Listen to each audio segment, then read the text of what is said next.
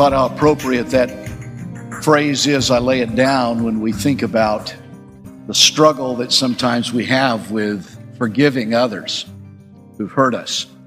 And sometimes just literally through prayer and commitment and release, just laying it down, as it were, at the feet of Jesus and saying, Lord, you're going to have to help me because I'm really struggling with this area of forgiveness.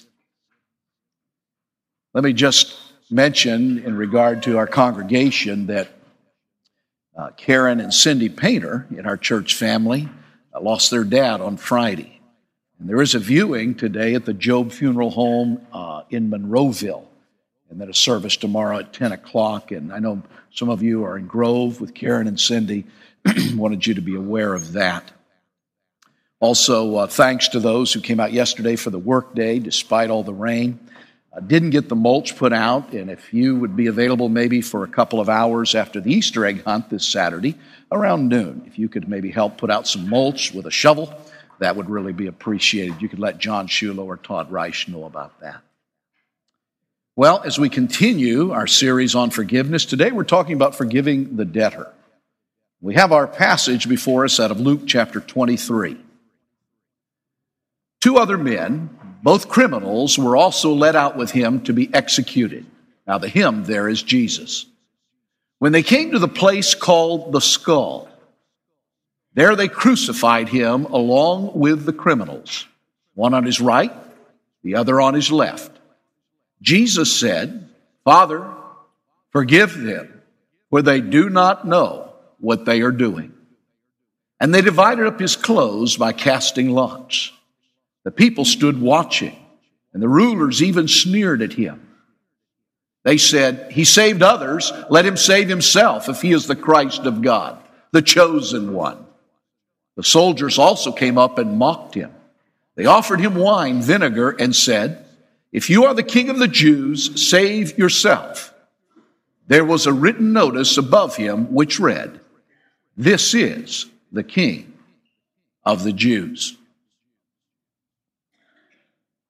Next Sunday begins what Christians all over the world term Holy Week. And often, particularly on Good Friday of Holy Week, multitudes will focus on the seven last words or sayings of Jesus from the cross. The prayer that Jesus prays in our text today, Father, forgive them, for they don't know what they're doing, is considered by many to be the first word that Jesus spoke from the cross, forgiving those who were killing him. Our title, Forgiving the Debtor.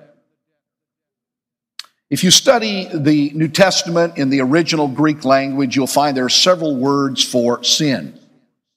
In the Lord's Prayer, if we find, as we find it in Matthew chapter 6, it says, forgive us our debts. And that's used metaphorically there for sin. It is a word in the Greek, uh, opheilema, and it has the idea of failure to pay something that is owed or failure of duty. In other words, somebody not doing right towards somebody else, somebody wronging somebody else. And really, what we're talking about today is forgiving those who have hurt us. And the Lord Jesus exemplifies that. And then he challenges us to do the same. And so notice, first of all, the pattern of Jesus that we're to follow. I love that phrase out of 1 Peter chapter 2 where the Bible says we're to follow in his steps. Christ leaving us an example. And as our leader and as our savior and as our Lord and as our example, he shows us how to be forgiving. Notice here, it just says the pattern of Jesus, Jesus said. And that ought to be enough to compel us to be forgiving because Jesus teaches and exemplifies the forgiving spirit himself. I remember years ago when I was in college hearing an old Texas preacher preach on the uh, Bible, packs, uh, Bible text, you must be born again. And he had four points, and I can't remember three of them. But there's one that I've never forgotten. His point was, you need to be born again because Jesus said you need to be born again. And I thought, you know, that's a pretty good point. Jesus said to do it, so you need to do it. And here the Lord Jesus said, He prayed the prayer of forgiveness. And you know what? He was practicing what He preached. Because in Matthew 5 and verse 44, clear back when he taught the Sermon on the Mount at the beginning of his ministry, some three years earlier, he had taught his followers to pray for those who persecute you and to love your enemies. And so here is the Lord Jesus exemplifying his own teaching and challenge to us to forgive those who are hurting us, to forgive those who are doing us wrong. And you say, well, you know, Tim, that's great that Jesus did that. And that's great that Jesus told us to do that. But guess what? I'm not Jesus. Have you ever felt that way? Sometimes I feel that way. I look at the scripture and I hear the challenge, you know, do what Jesus did. And somewhere in my heart, I cry out, but I'm not Jesus. I'm not, you know, uh, God the Son and the Son of God. I don't know if I can do that. And yet I can assure you this morning that we can forgive as Jesus did. Because first of all, He commanded us to do so. And He would never ask us to do anything that we cannot do. Number two, we have an example of it. Stephen, who is a deacon in the early church. The Bible says when they are crushing the life out of him with stones in Acts 7, Stephen is able to pray, looking toward heaven, Lord, lay not this sin to their charge.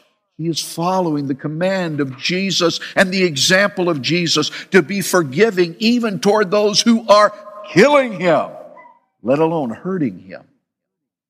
And then I would say furthermore, if you're a Christian here this morning, if I'm a Christian here this morning, we have the enabling presence of Jesus Christ within us. Because you're right. In a sense, we are not Jesus. And so to do something forgiving like this, you've got to be kidding. I can't do it. But with Christ in me, I have the potential to do it.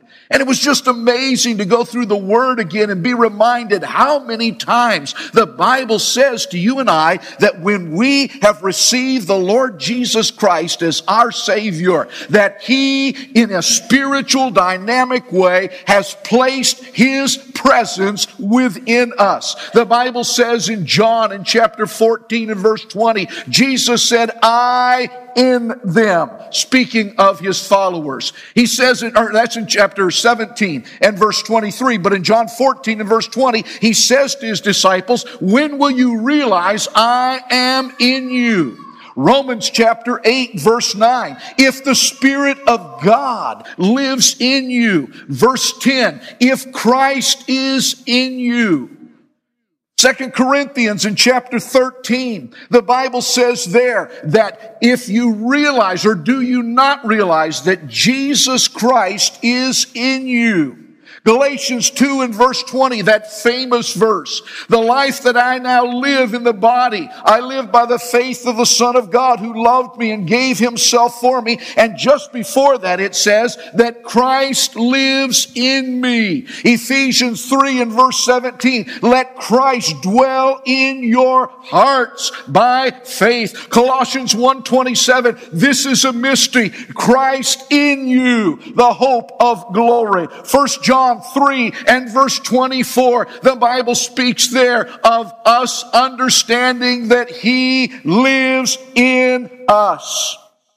Brothers and sisters, you might look at a situation and say, there is absolutely no way that I could forgive that person. But with Christ in you, with Christ in me, we can because He did it and He can do it through us. You say, Christ in me? Yes, theologically, I think it's called regeneration. It's the idea that when we came to faith in Christ, there was a spiritual renewal, a spiritual life that came within the very presence of Christ, and it is enabling and it is eternal. And so we are able to say with Paul in Philippians 2:13, I can do everything through him who strengthens me, even forgive somebody who's really hurt me bad.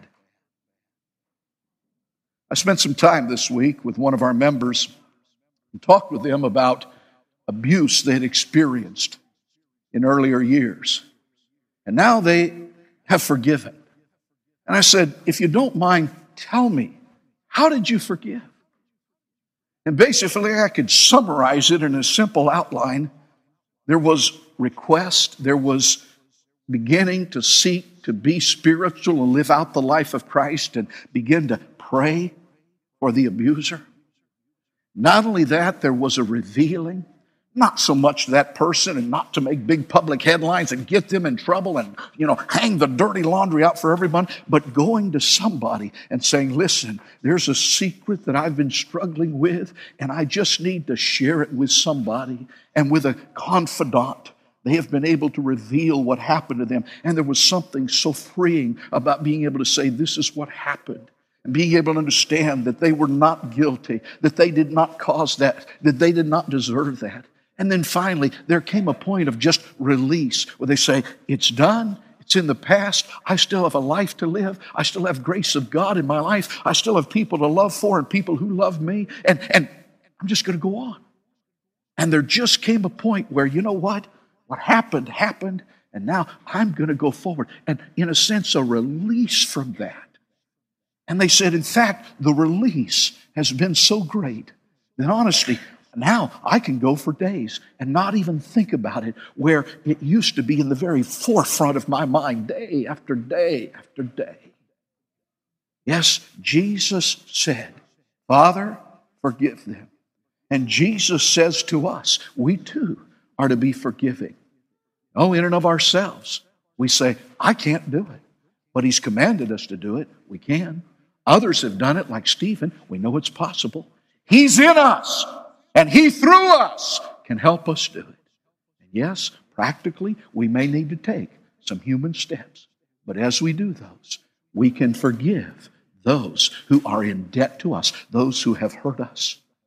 Not only the pattern of Jesus, but notice the prayer of Jesus itself. Father, forgive them, for they do not know what they are doing just for myself, I, I, just always love to study the prophecies of the Old Testament and see how they just continually point to Jesus. Uh, two or three times in the New Testament, Jesus said, Look, the, the volume of the book, it's written of me. Uh, in the law, in the Psalms, in the prophets, it's about me. And even this prayer, I believe, is prophesied in the Old Testament. Doug read for us today one of my favorite passages of the Old Testament. Is so enormous and so humbling and so amazing and so about Jesus in Isaiah 53. And in the last phrase of that great chapter, it says, He made intercession. We would say today, He prayed for the transgressors. And I believe that is happening right here on the cross, that Jesus is praying. And I believe it goes beyond just the soldiers who are nailing him to that tree and just the immediate crowd who's mocking him there, but even to people like Pilate and the Sanhedrin who condemned him. The Lord Jesus says, Father, forgive them. He prayed for the transgressors. I find interesting that in a sense, the Lord Jesus is so gracious to them and about them when he prays for them because he says, Father, they didn't even really know what they were doing. And you know, that is a theme in the New Testament. When Peter is preaching in Acts in chapter 3 and he's challenging the crowd of Israelites there that day in Jerusalem about how they had crucified Jesus Christ, he says in verse 17, Now, fellow Israelites, I know that you acted in ignorance, as did your leaders. Paul, Second Corinthians, I'm sorry, First Corinthians 2 and verse 8, he said, if the rulers of this age had understood this about the mystery of God and the plan of salvation and God's work in Christ being crucified, but if they had understood who Christ really was, they would not have crucified the Lord of glory. There is a theme from the prayer of Jesus that runs through the New Testament Father, forgive them. And Father, part of that forgiveness in the sense is they really didn't know what they were doing to me. Oh, those soldiers knew how to execute a criminal. Pilate knew what it was to pass judgment. The Sanhedrin knew what it was to put blasphemers under condemnation. But ultimately, and it reminded me of the old song written by Robert MacGimsey. Sweet little Jesus boy, they made you be born in a manger. Sweet little holy child, we didn't know who you was. Just seems like we can't do right. Look how we treated you. But please, sir, forgive us, Lord. We didn't know was you.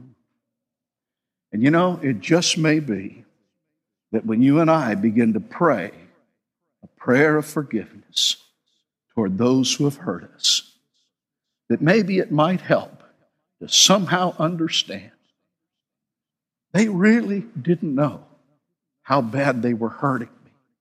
They really didn't get it. Even though we think they knew what they were doing and they got it, maybe they just didn't really know how much harm they were bringing my way. And I would just say that it might be good to reflect back on some time when you've hurt somebody else. Did you intend for all of the damage and all of the hurt you caused to happen? No, probably not. And then I find here that it's interesting to me as I read this about the Lord Jesus praying to forgive those who are hurting him. I, I asked this question. Uh, thank you for letting me preach this because it caused me to go back and dig into a lot of questions in my own theology and my, my own understanding. And I thought, as I read the Psalms, there are what are called imprecatory Psalms, or Psalms that invoke judgment on people. And there are several of them. And, and I thought, how do these Psalms of the Old Testament, where David basically is praying, God, crush my enemies. I mean, at one point he speaks about God basically take their teeth out. We would say, Lord, knock their teeth out. And it's almost like, how does that stack up in the Bible with Jesus praying, Father, forgive them who are hurting me? As I studied it out, I appreciated what uh, a column called Bible Questions had to say. It said, when David is praying, or Asaph, or an unknown author in one of the Psalms, about, you know, Lord, crush your enemies, it's not so much a personal vendetta as it is, number one, God, show your passion against evil doing. Number two, God, show your power over all mankind, those who do good and those who do bad. And God, number three, show your protection for your people. And so I would say, as we look at the scriptures as a whole, we look to Jesus praying for those who've hurt him and who've done him wrong and are killing him. And I think, hey, scriptures can teach us pray for God's work in their life, hopefully even unto salvation of their soul and a turning to Him. And number two, as we pray earlier in the Lord's Prayer, God, your will be done. Understanding when God advances His church, it is at the retreat of the kingdom of darkness. When one goes forward, the other has to recede. So it's not about praying for a personal vendetta. Lord, I'm going to pray for my enemy and I'm going to pray you knock their teeth out. No, Lord, I'm going to pray for my enemy as Jesus did. Lord, I'm going to pray for the one who's hurt me, that you would work in their soul to bring them to the right relationship with yourself. And Lord, I'm going to pray for them that just your will be done. And then finally, would you notice the problem that Jesus warned about? This is found in Matthew 6:15. It is after the Lord's Prayer. But if you do not forgive others their sins, your Father will not forgive your sins. You know, the Lord Jesus not only mentions that here, but he mentions it again in Matthew in chapter 18. We find it also in Luke and in Mark. He said, If you are unforgiving, you won't be forgiven. I loved what I read in one commentary that said Jesus put such a premium on forgiveness when he's teaching his followers because he wants us to be a forgiving community. Oh, we're not going to be a perfect community. We're not going to be everything that we should be all the time, community, but oh, to be able to be a forgiving community because I'm going to tell you something, we all need that kind of community because there isn't a person in here that's not a debtor. There isn't a person in here that hasn't hurt somebody. And there isn't a person in here that hasn't struggled with forgiving others at some point. And there isn't a person here that hasn't struggled with needing forgiveness. And so the Lord Jesus says to his followers, in a sense, if there's one place where you can find forgiveness, it ought to be my church, my people, my followers. And sadly, many times it's the last place that people find forgiveness. Not only a community of forgiveness, but Jesus speaks about a contrast of forgiveness. In Matthew 18, he gives a story or a parable about a fellow who owed a king such a debt, it was like the United States debt. Probably never get it paid off. And the king forgives him this massive debt. He goes out on the street, having just been forgiven this massive debt, encounters another guy who owes him maybe 250 bucks and he says, Man, pay me. And the guy said, Look, I need some time. I can't pay you right now. And this guy, who's just been forgiven this massive, incredible debt you can't even multiply or add to figure out the amount, nails this other guy for 250 bucks and has him thrown in jail over it. When the king finds out, I mean, he really comes down on this ingrate who was forgiven so much and can't forgive 250 bucks. Jesus said, That's the way the Heavenly Father is going to deal with you if you're not forgiving toward others. And again, I, I, I wrestled with that. I thought, you know, am I a debtor to God? I mean, we talk about that theologically in church. We're debtors to God. What does that mean? And then again, as I looked at it and I studied it out, I liked what Charles Spurgeon said, the great prince of preachers. He said, As God's creatures, we are all debtors to Him to obey Him with all our body and soul and strength. Having broken His commandments, we are debtors to his justice. You say, but Tim, I'm saved. I've been forgiven of all my sins before God. Do I still consider myself a debtor to God? And Spurgeon went on to say, in a sense, yes, 10 times more so. Because you see, you have been forgiven. Your sins and unrighteousness and wickedness has been taken care of by the slaughter of Jesus Christ upon the cross. And yet, in spite of that massive forgiveness, we still tend to disobey and disregard the will of Him who loved us so much. Oh, the grace! How great a debtor!